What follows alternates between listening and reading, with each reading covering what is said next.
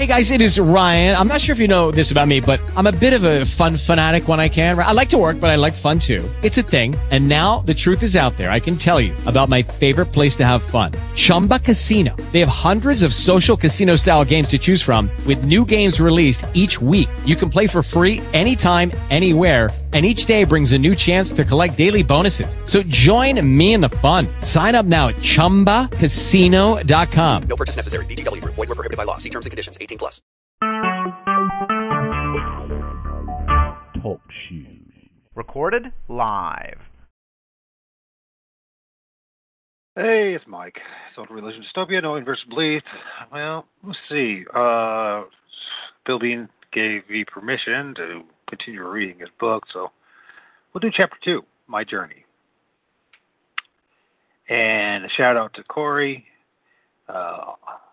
Uncle Obvious. We were supposed to do a show, but I don't know, he must be, I just hope he's okay. We were supposed to do a show, so we'll eventually get around to that. And a shout out to Andy and all the great stuff he's been sharing with me. You folks are going to be amazed at some point if we get this all together and share it with you folks of what is actually all around us. And shout out to Paige as well. And yeah, may God bless you and your wife. And also Jimmy, and Ninja in the Woods podcast. His wife is not feeling well, so my prayers as are with you and your loved one in the name of Jesus, and anybody else that's out there. May God bless you greatly, and most importantly, that you will find salvation through our Lord Savior Jesus Christ, and He will hold on to you, and you will have eternal life through. So. My journey. This has been quite a journey, to say the least. It's the greatest thing when you know what your purpose in life is. During my travels, I have helped several high-profile people who live in mansions. Those who live in some of the most exclusive and upscale communities in the United States. I have been to the homes of many of the middle class as well. And I have also helped people who live in some of the worst places imaginable. Places that most would avoid at all cost. I have stated many times that by the power of God, I go into places that most people would run out of. Again, it's not my power, it's the power of God that is working through me. I have been in many life-threatening situations, including several since I became a pastor. However, God is always there, and He has protected me from the harm each and every time throughout my entire life. Isaiah 41:10. Do not fear, for I am with you. Do not anxiously look about you, for I am your God. I will strengthen you. Surely I will help you. Surely I will uphold you with my righteous right hand. Deuteronomy 31:6. Be strong and courageous. Do not be afraid or terrified because of them. For the Lord your God goes with you, and He will never leave you nor forsake you. I want to stop here a little bit. And I want to adjust a few things. Finally got my son to go to bed. And I... like to play Protestant Christian acoustic music for him because it's good for him and it's good spiritually. Let's see if that's too loud or not. It's too loud. Anyways, something you should do, I recommend for anybody who has children. At night, when they go to sleep, play some music in the background for them. The Word of God. You find some good Protestant Christian music, biblical. A lot of the contemporary modern music is all emotional, but not to say much. It really doesn't. You have no idea who they're singing to. Back to the reading. My life was full of so much pain and suffering. Pain and suffering. I wonder where I can expand this a little bit.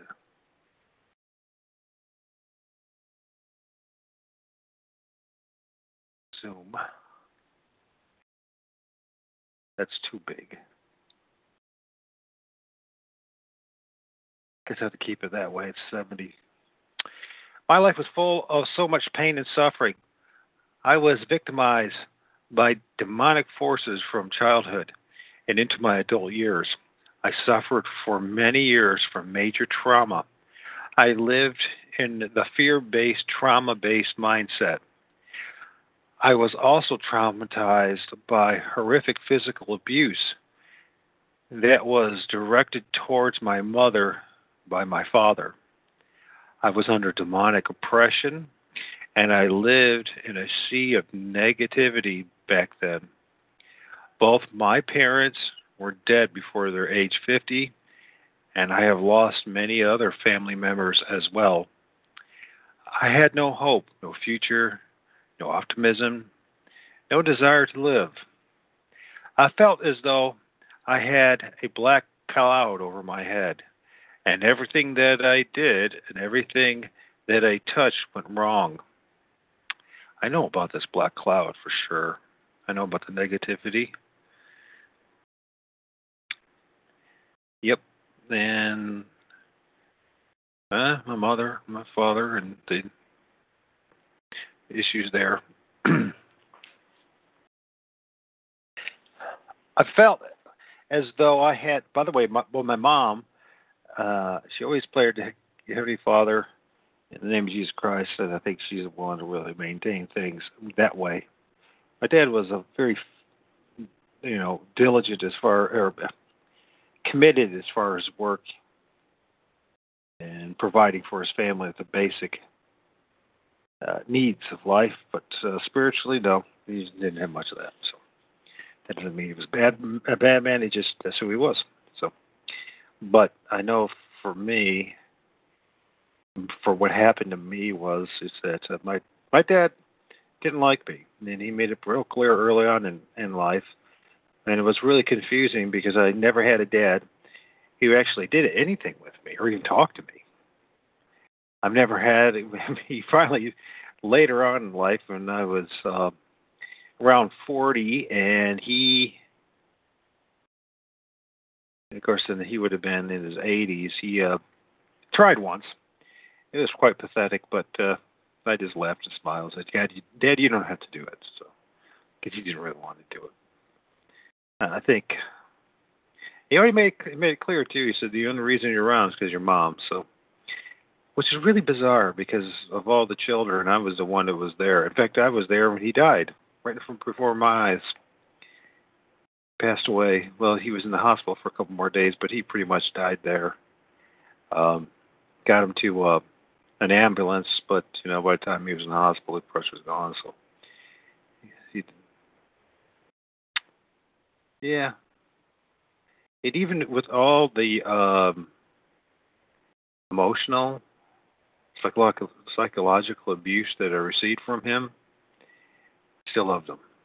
And I think that in his own way, he tried his best, I think, to love me. But, when you got all this demonic oppression and suppression and being demonized, it's real hard to love.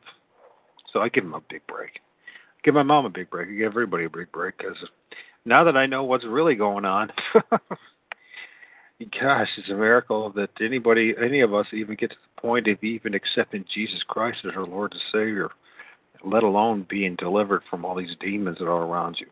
If you knew how absolutely overwhelming the evidence is of demonic entities all around you,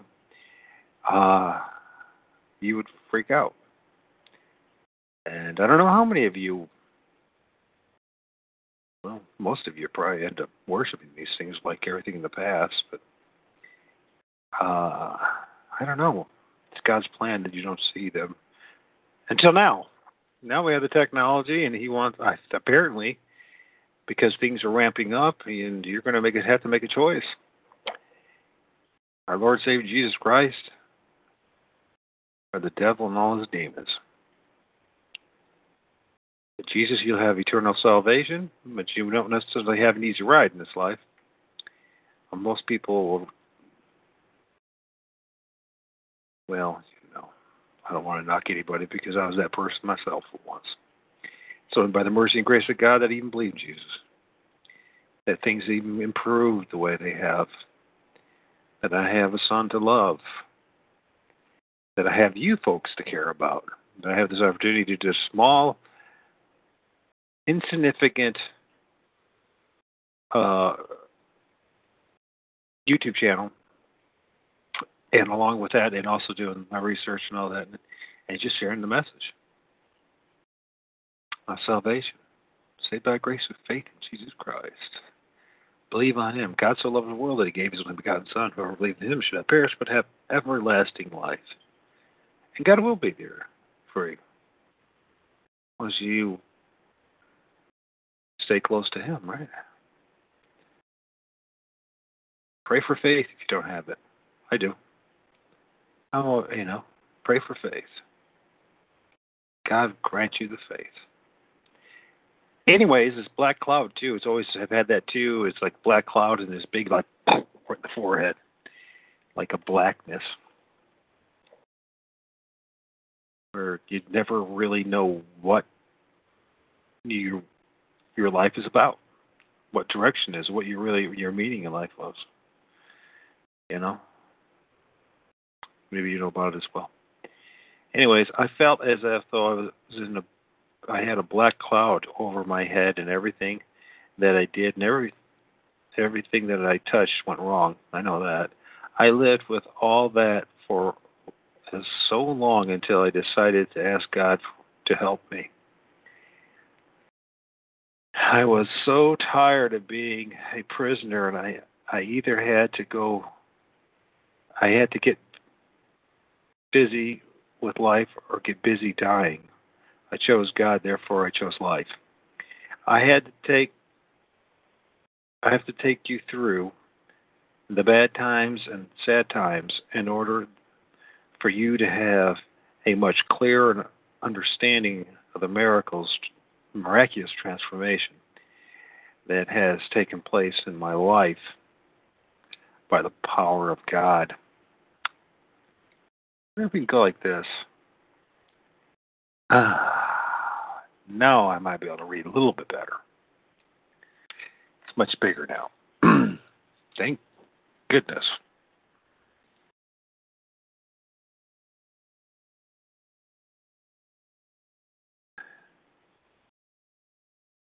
I have had so many different experiences over my life, and though I wish that I could go back in time and change some, I have a clear understanding that it was all part of my journey to get to where I am now. I look back on some of these things and shake my head and think to myself that God surely has or was keeping me protected in order for me to be where I am right now and doing work for him. The first bad experience pertaining to me that I was told about happened after I was born in 1966. What a fateful year to have that happen, huh? I was born in 68. Apparently, a hospital accident occurred, and as a result, one of my toes ended up being severed. The toe was reattached, and I still have a circular scar around it, to this day. More of supernatural events are going to talk about in the Bean family story synopsis. And now I'll talk about some other things that have happened to me before we get to that. And I'm trying to read this from PDF, and I hate reading online. There's something about the frequencies, and it just stumbles the eye for me. So, anyways. My dad had left us in 1975, and we moved to Florida. I was 9 years old and very much hated my dad for a variety of reasons during that time. Thank God that I was able to forgive him before his untimely death. He was shot to death in 1987. That's when I graduated high school. He was a good man who made some bad choices in life. His whole being was greatly affected by the demonic forces that had come upon my family and I. As I reflect upon his life, I can't help but feel so sad for him that his life was altered in such a bad way. This man had unlimited potential to do great things in life. He was rugged and handsome man, and he was blessed with great charisma, along with a smile that could light up a room.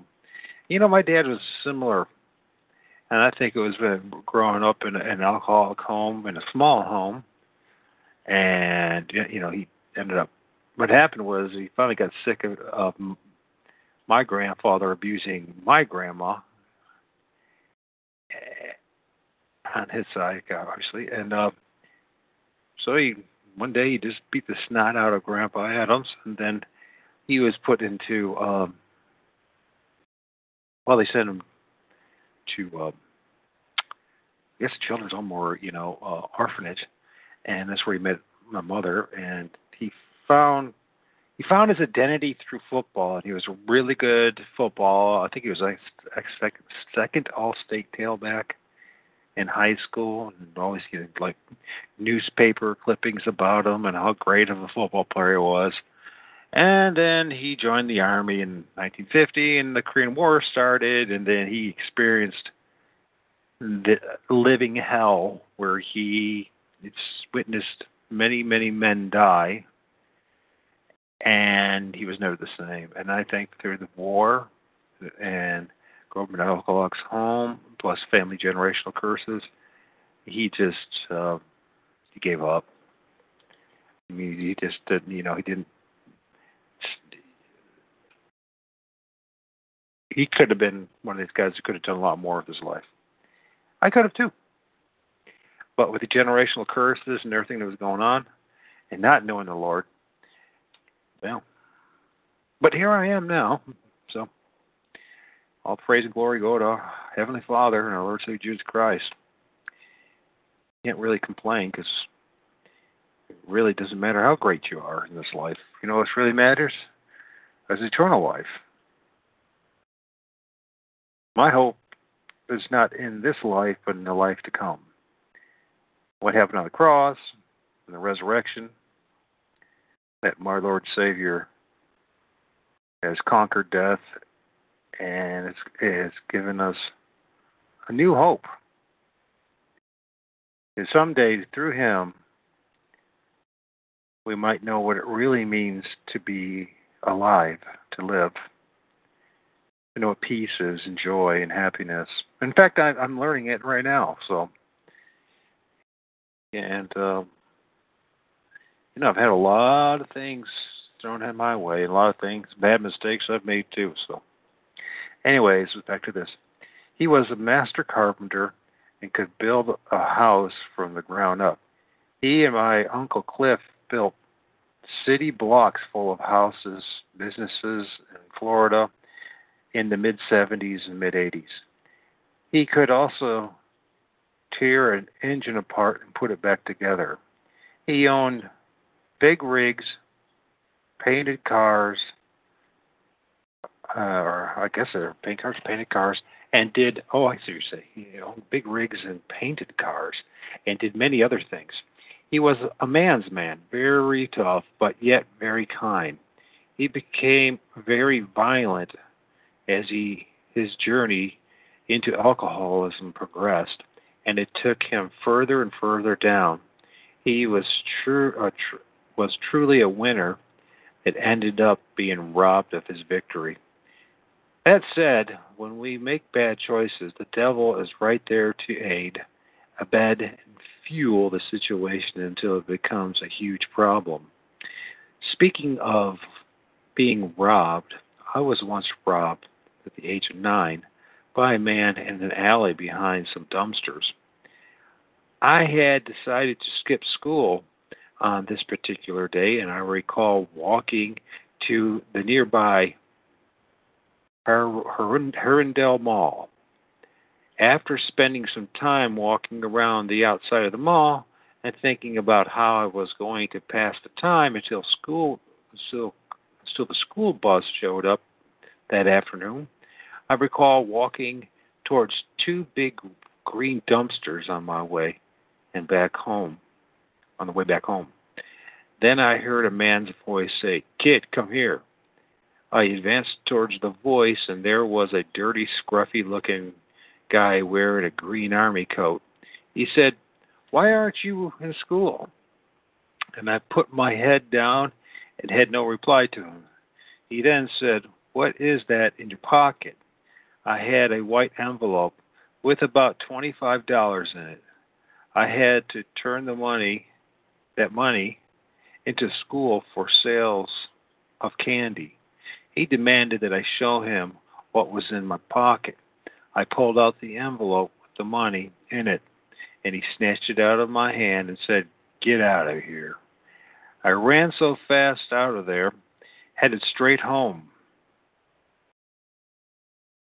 So not only did I not go to school that day, I also no longer had the $25 to turn into school for my candy sales. Needless to say, I was in big trouble with my mom.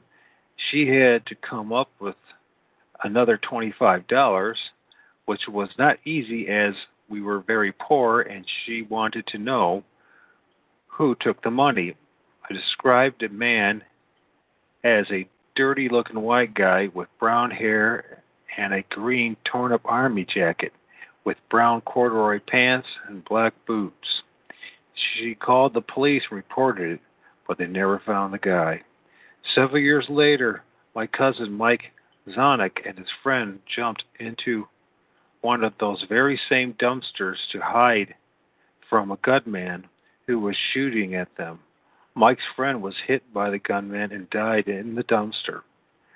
I've had just about every type of supernatural experience imaginable. From many divine experiences, to experiences and battles with the devil and his demons. I have also had encounters with UFOs, Bigfoot, and other non-human-looking beings. My conclusion on the matter is that all this phenomena is connected in some way. My body has been pushed to the limit many times over the years, having suffered many broken bones due to sports, fights, and freak accidents. In 1988, I fell from 50 feet into a small pile of road salt while working construction on a Maryland state salt dome. I have been stabbed and nearly shot several times as well. I have also disarmed a gunman in 1902 while working as a bouncer in a nightclub in the Baltimore area. I have also been a driver and bodyguard, a bar bouncer for 22 years, and even had 2 matches as a professional wrestler. I have appeared in dozens of TV shows and have given over 2,000 media interviews worldwide. There There's a lot more than I could list here, but you get the idea. My life has truly been an amazing journey of for worse and now for the better. Praise God. Chapter 3, Bean Family Story Synopsis. I don't enjoy writing about these events. However, in order for me to show you where I currently am in life, I must show you where I was. I have stated many times that in order for me to be where I am at now in helping others, it was necessary for me to have been there as both a victim and an experiencer. My childhood was truly hellish, and this is why God chose me to do the work that I do as a spiritual warrior. I take the suffering of others very seriously and very personally as well. We've got to his house he grew up in 1975.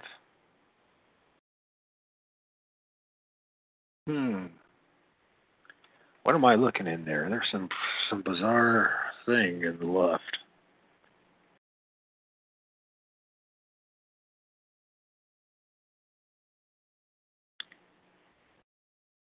It was a sign, but the sign is in a really weird place. Anyways, the story you're about to read is painfully true. It chronicles the details of the nightmarish events that unfolded in a house that my family and I resided in from 1970 to 1980. The three-bedroom ranch-style house was located in Glen Burnie, Maryland, in the community called Herondale. I hope I pronounced that right. The houses in that area were built in the 1940s and were used for military housing.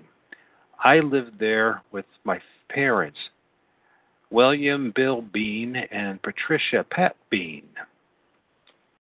And my siblings are Patty and Bobby. And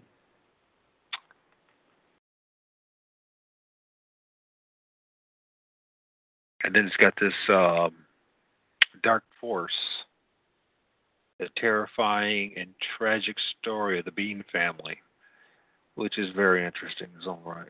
Yes.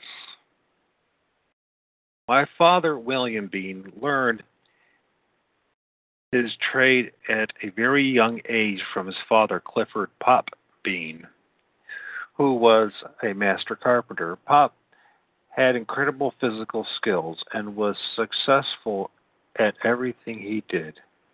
He could build and fix anything, and he passed that right along to his two sons. My father and his older brother Cliff were put to work before the age of 10 and were skilled in carpenters by their teens. They were also skilled mechanics as well, always fixing vehicles for the family and friends. Both brothers also served in the armed forces for a time as well. My mother, Patricia Pat Bean, was a very attractive blonde with a slender build. She was very kind and charming, and she too had a charisma about her. She was a homemaker and a fantastic one at that. No matter how physically ill, abused, and mentally tormented by my dad and demonic forces, she continued to be the best mom in the world to us. My sister Patty and I recall the house being very eerie at first glance. The house was semi-dilapidated and had an ominous look and feel about it. A run-down old shed that stood in the backyard was quite foreboding in its own right. All the windows were broken, and the structure was totally rotted out. It had a heavy, musty smell, and my mother absolutely hated it. It sounds like a carpenter's home, too. Too busy fixing everybody else's home and building them to do anything on his own house. You would enter the house from the front door into a large living room.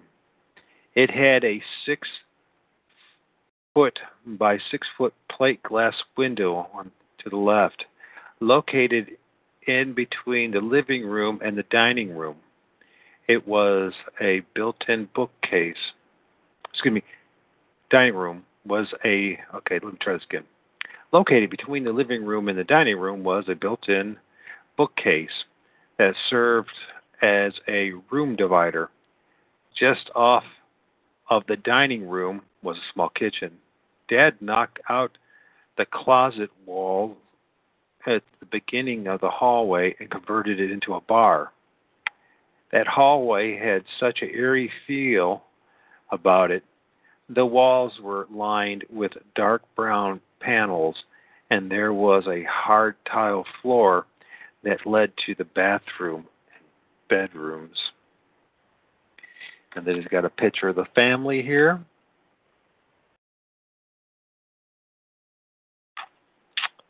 What's going on in the back there?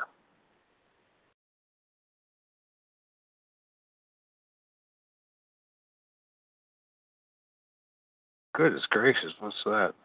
Okay. Picture that was taken in 1974. From left to right, Mama Harvey, Patty, Bobby in the front of them, Mom and Dad and me. Look at the large face in the window over my dad's shoulder.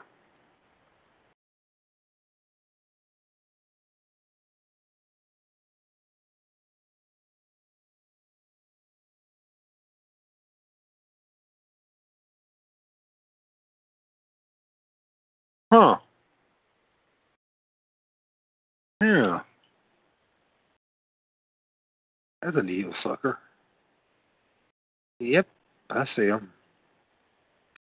Maybe we'll do that. I'll post the image. I'm sure you won't mind. I shared the first bedroom on the right with my younger brother. My bed was closest to the door, and Bobby's was next to the window. My parents' room was the next one down, and Patty's room was across the hall. Her room was the most frightening room in the house. Looking back on the entire experience, I came to believe it was the main portal for the entities. It was always so cold in that room, even in the summer months. The first paranormal incident occurred only a few days after we moved into the house. Dad had taken Patty, Bobby, and I to visit Pop and Mama Bean. He did this in order to allow my mother to unpack and organize our belongings without us distracting her. Mom was hard at work unpacking boxes in the living room when a strange feeling came over her. A sudden chill invaded the living room, and even though it was summer, she felt like someone was in the room with her, and she thought that maybe Dad had come back into the house and was trying to sneak up on her to scare her. She quickly spun around, expecting to see him, but it shocked her seeing that no one was there. Although unnerved and startled, she composed herself enough to continue unpacking. A moment later, she became downright terrified when Patty's bedroom door slammed shut for no apparent reason. Again, she was alone in the house at the time of this incident, and after that happened, Mom decided to go outside until we returned. Dad made light of it, saying it was her imagination. However, he knew what she had experienced was real. He always tried to dismiss and downplay things. The truth was that he was not able to control these events, and that drove him into escaping reality. Dad had his own long list of things that needed to be done as well. First on the list was tearing down the old shed in the backyard. The decaying structure didn't give him much resistance as he busted it apart piece by piece. Next on his list was to put up a large above-ground pool. He found a perfect spot on the back side of the house just outside Patty's room. He spent the entire day digging and leveling the base of the pool. The sun scorching hot, but he was relentless in his efforts to get the pool set up. The next day, he installed a liner and the white railing cap. Good for him. He's a tough man. My father was a perfectionist due to his apprenticeship under Pop Bean. He was extremely meticulous about his work. He began his inspection, making sure the pool was constructed properly and ready to withstand the gallons and gallons of water it would take to fill it up. As the evening came, Dad put the garden hose in the empty pool and let it fill overnight. My parents rose up early the next morning with eager anticipation for us having our first family pool party. During the night, the portion of the pool had collapsed and many gallons of water had spilled out into the yard and completely flooded it. After turning the water off, a quick inspection revealed that the pool was, bizarrely enough, pushed in from outside. The rail cap was bent and with such force that it should have made a tremendous noise when it happened. Strangely, not one of us had heard anything during the night. Dad fenced the entire yard, separating the backyard from the large ravine behind it. I heard many stories that a lot of history existed in that ravine and on the grounds of Horondale. The history stems from many Native American tribes frequenting the area. The deep tree-lined ravine stretched a few miles long, and had sloping concrete sides for the first half mile. If you advanced further south in the ravine, it would bring you to a very different-looking area. The bushes and grasses seemed to disappear, replaced by mass quantities of heavy red clay everywhere. It definitely had the look and impression of an Indian burial ground. There weren't many trees there, and the clay banks jutted out to cliffs in some areas. In the middle of the night, 1970, my parents were awakened by sounds coming from the attic. It sounded as if someone was walking and pacing. The attic in that house was very small and nearly impossible for an adult to walk around it. Yeah, it kind of disturbs you when that happens. Mom said, "Bill, do you hear that?" Dad replied, "Maybe it's mice." They continued to listen intently for several more minutes when another sound began. It was the sound of the rocking chair in the living room. It had started rocking back and forth on its own. Then they began to hear footsteps coming down the tile hallway. It sounded like boots or hard-soled shoes hitting the floor. With each step, the sounds reverberated off the panel walls as the steps were advancing down the hallway and heading towards their bedroom. Dad jumped out of bed saying, "That's it." He was ready to confront the intruder, but as he raced into the dark hallways ready for a fight, he found no one there. I know that. Thank goodness, though, I learned about the a binding, rebuking of these demons. And man, that was the first time, only time that it happened that I spoke in tongues. And man, did I shout like you wouldn't shout. And I woke up my son. It was back in December, man. That thing was, running around by his window. And I was just like, whoa. I was so mad. So mad, I just wanted them.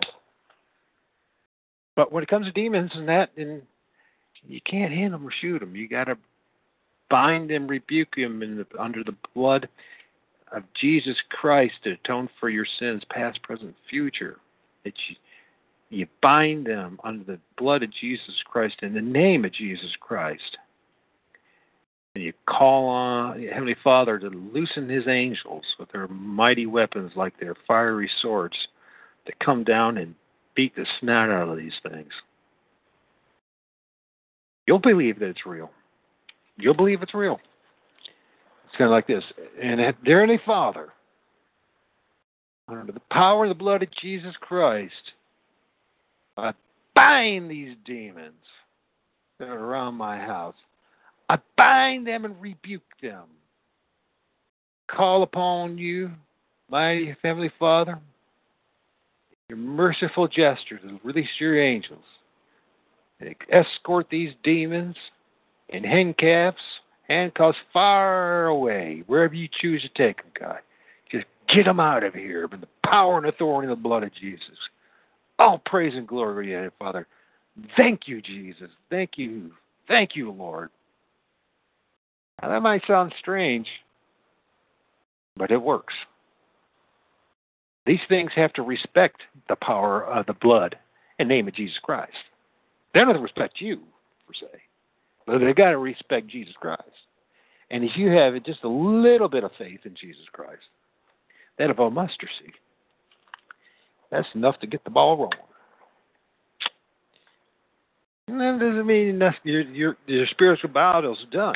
No, not at all. There's more spiritual battles to come.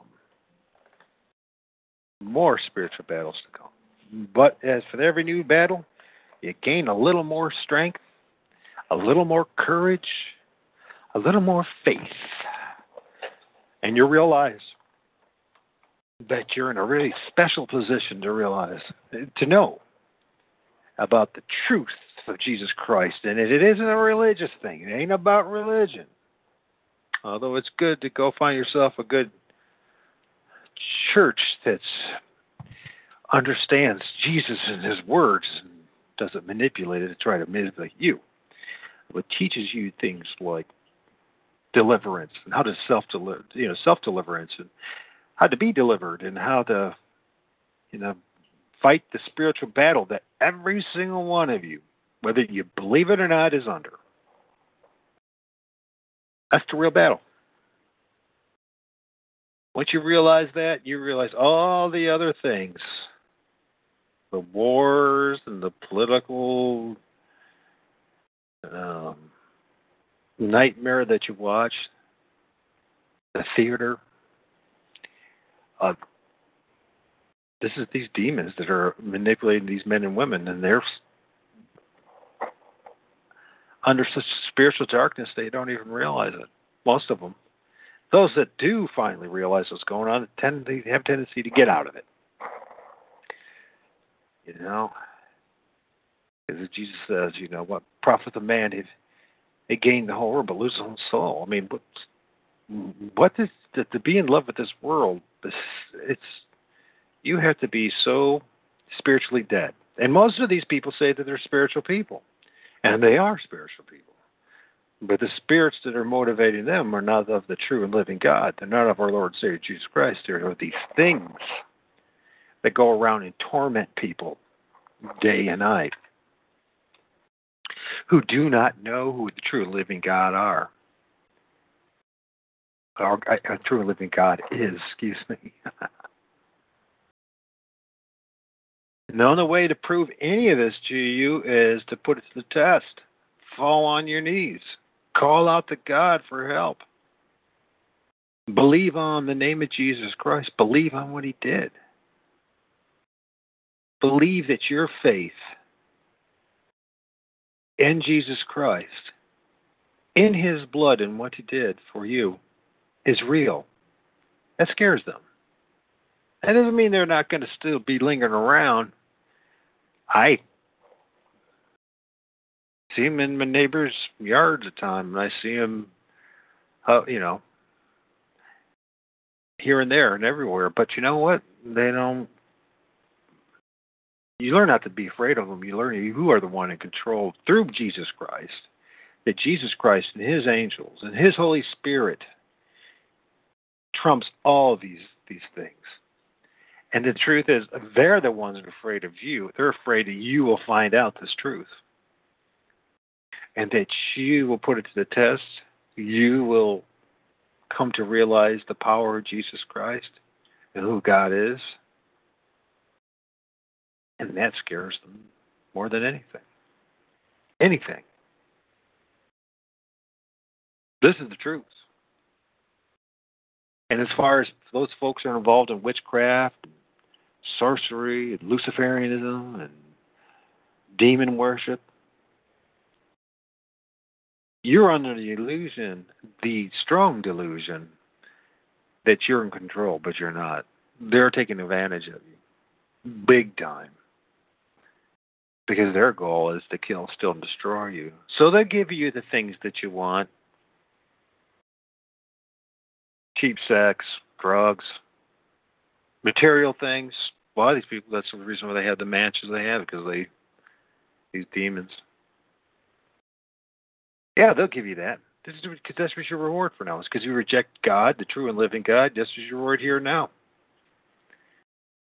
And the final, and the icing on the cake for your reward is eternal damnation and to rot in the lake of fire with these things, which is what they want. This is the real story. This is the real battle, folks. This is not religion. And you can say, well, I don't believe it. Show me the evidence. Well, God will do that. But you have to do the first step.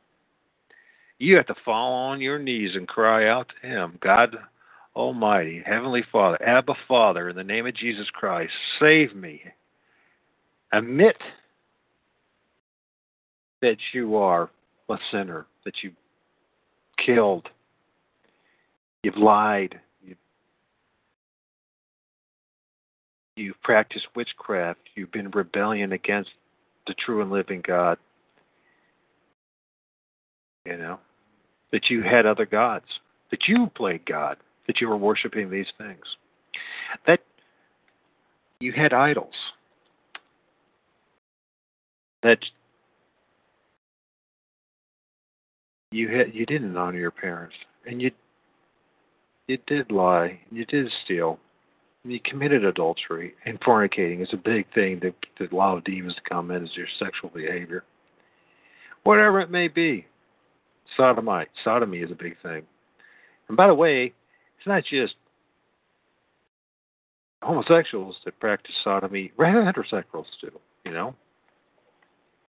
Men that like women and women like men do the same thing at times.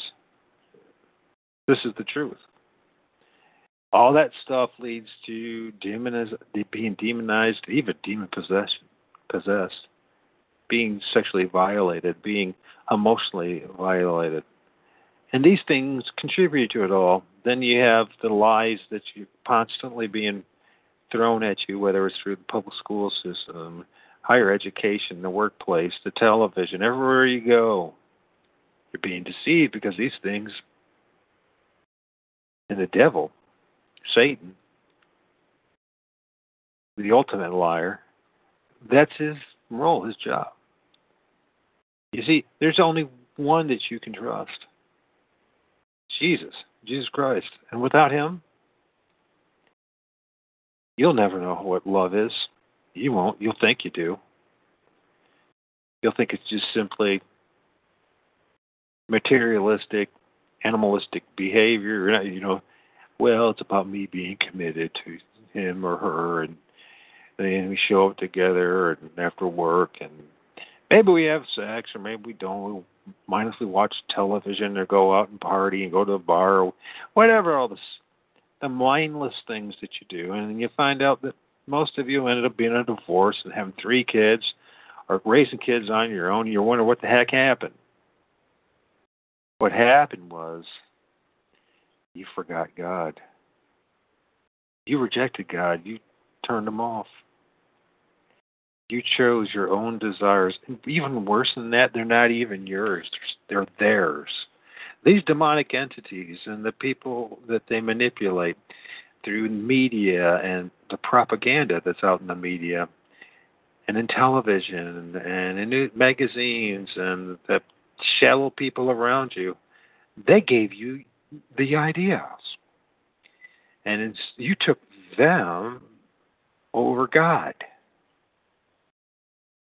Now, mind you, when I'm pointing that finger and this screen that will eventually be, the audio will be recorded, I have three pointing back at me. So not only am I speaking to you, but I'm also speaking to myself, and I'm speaking to God in His Spirit, confessing that I'm a sinner and desperate need of a Savior. And there is no other Savior out there but Jesus Christ. None. No man, woman, no institution, no demon, no other false gods, no religion, no skills that I might acquire, talents,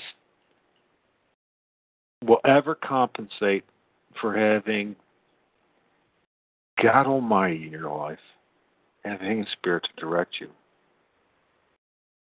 Everything else is vanity and will end up as dust, as ashes, mold. Everything. Everything you ever done will never mean that much. Yeah, there's people, they quote unquote have their popular novels and their artwork and some of their music, but none of that lasts. And it's only by design that it does by these demonic entities and the people that are serving Satan that they really perpetuate overall, because they're all designed to keep you from one fundamental truth. There's God, and He created you. Heavenly Father and Lord Savior created you. The Father and our Lord Savior, His only begotten Son, created all things for Jesus, through Jesus, and not for you. For Him. You're His creation. That's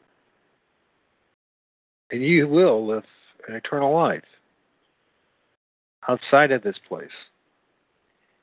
And there's a heaven and hell. And there's no way of getting out of it. Now, you can try to rationalize it all you want. You can try to intellectualize your way out of it. Like the millions and billions before you, there's nothing original under the sun. There's nothing original about you or I, as much as we want to think that. It comes down to a very fundamental, simple choice. Do you choose the true and living God, or do you choose a fallen cherubim, a fallen angel and his fallen angels and demons, and the lie that someday you may become a god, which you won't. And in the process, damn you and everyone else around you, your family, unless by the mercy of God they are woken up. You see, there's nothing here that's worth losing God over, losing hope through Jesus Christ over. You see, there's nothing. There's no man-made solution, period. Does that mean you don't care then anymore? No, of course not. The more you have the Spirit of Christ, the more you care about others. The more, you're not going to go into the bars. And you're going to be there for your children. And you're going to be there for your spouse. And you're going to realize how fortunate you are with what you got. The story is the same. And no matter what the Gnostics try to offer you, and the Luciferians, and Satan is and all the other ists out there. All they can give you is a cheap substitute with the hope of manipulating you enough to have control over you enough, to exploit you enough. You see, Jesus came to set the captives free, and he has. But you got to think deeper. You got to think deeper than yourself.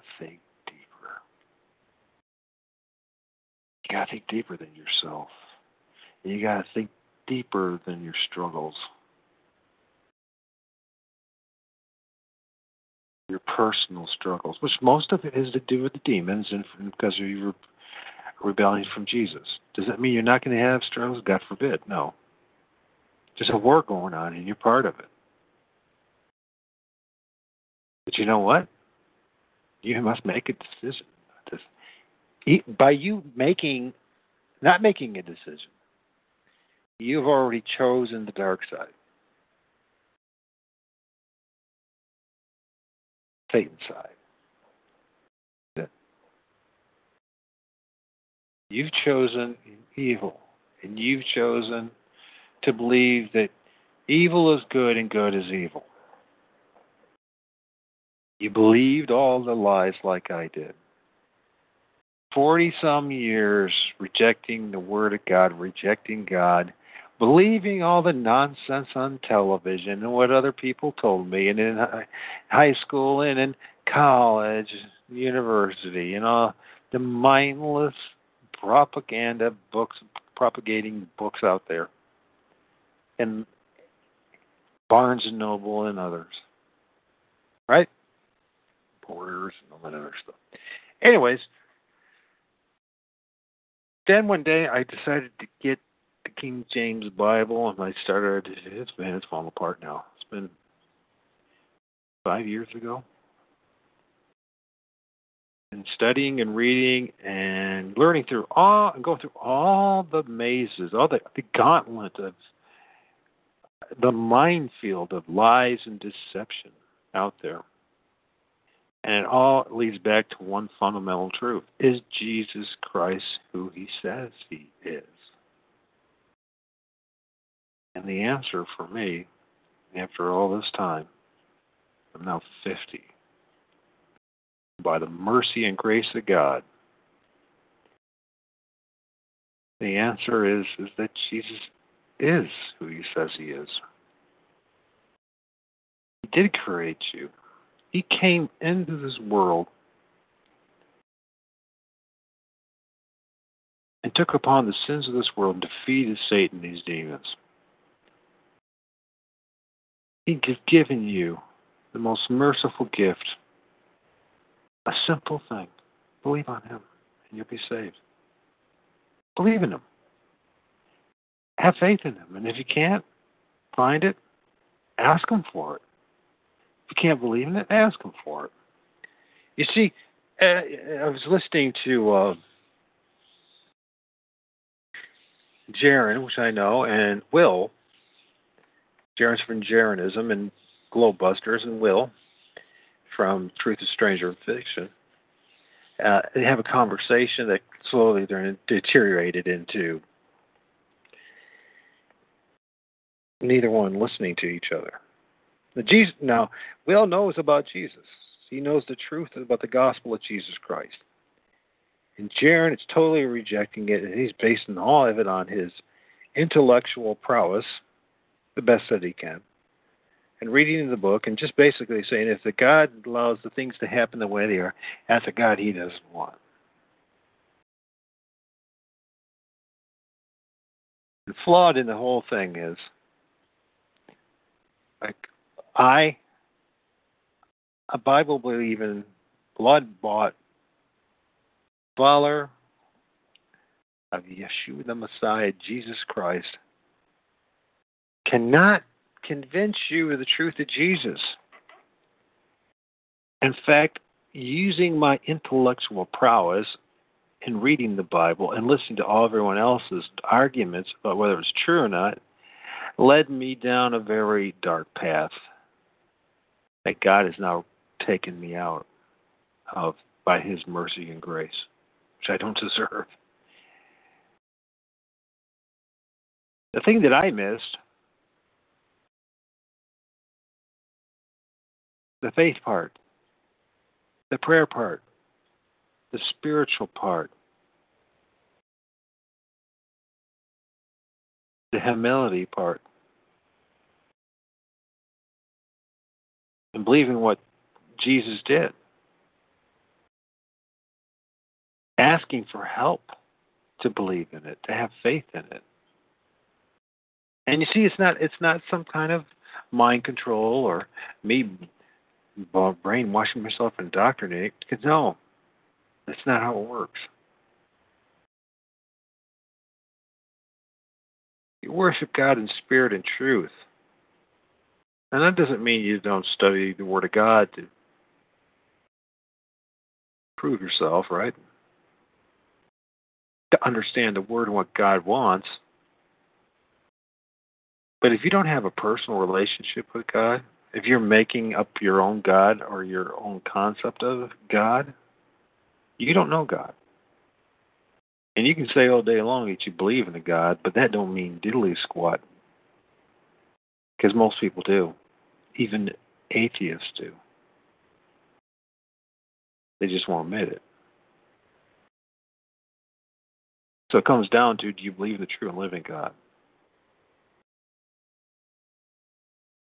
You put your faith in Jesus. And he even gave you a book.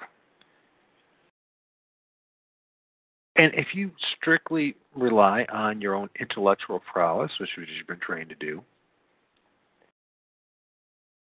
which you should know by now, if you've been around the block a little bit of time, men can read the same book and get so many different things out of it.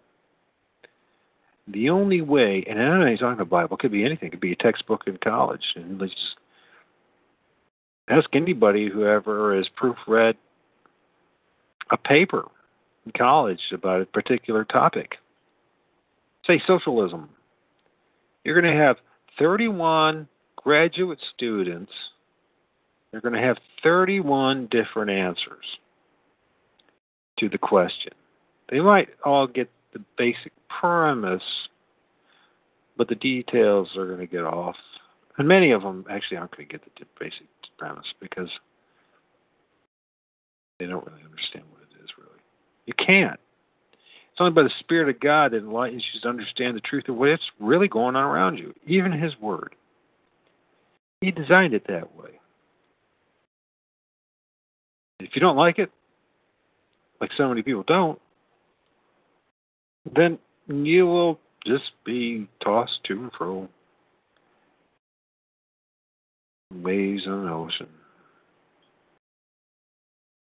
wherever life takes you. God is real. Jesus is real. Jesus created you. Jesus is your Savior. Heavenly Father and Jesus created you. John 1:1. Jesus is the light of the world. This world is extremely dark.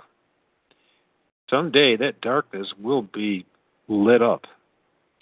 You'll see the darkness. And you will see for once what you've done.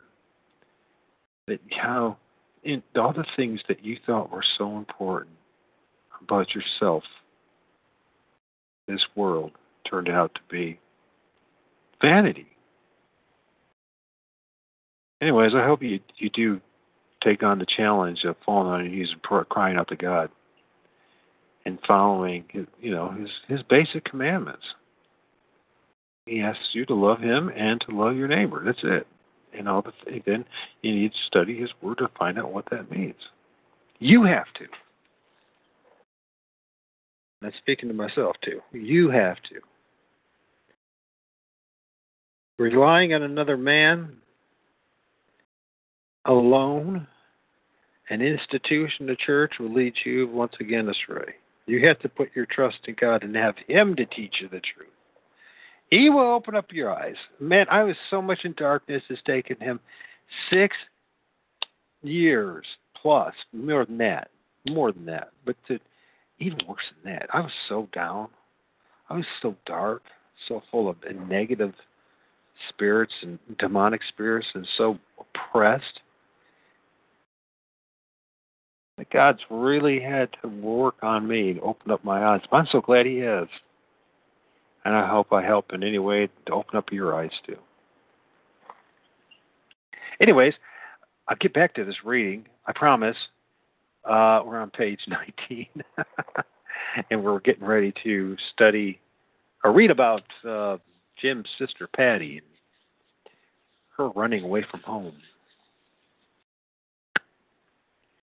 Should be an interesting read. So, anyways, I hope my brother Corey's doing okay. I hope he hears this. God bless you all.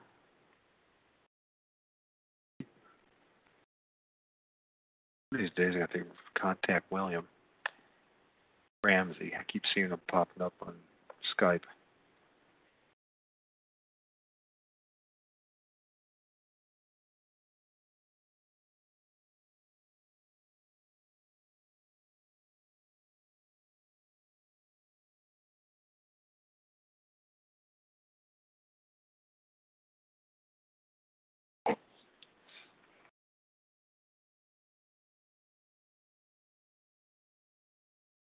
Hello, it is Ryan, and I was on a flight the other day playing one of my favorite social spin slot games on ChumbaCasino.com. I looked over at the person sitting next to me, and you know what they were doing? They were also playing Chumba Casino. Coincidence? I think not. Everybody's loving having fun with it. Chumba Casino is home to hundreds of casino-style games that you can play for free anytime, anywhere, even at 30,000 feet. So sign up now at ChumbaCasino.com to claim your free welcome bonus. That's ChumbaCasino.com and live the Chumba life. No purchase necessary. VGW. Void where prohibited by law. See terms and conditions. 18+.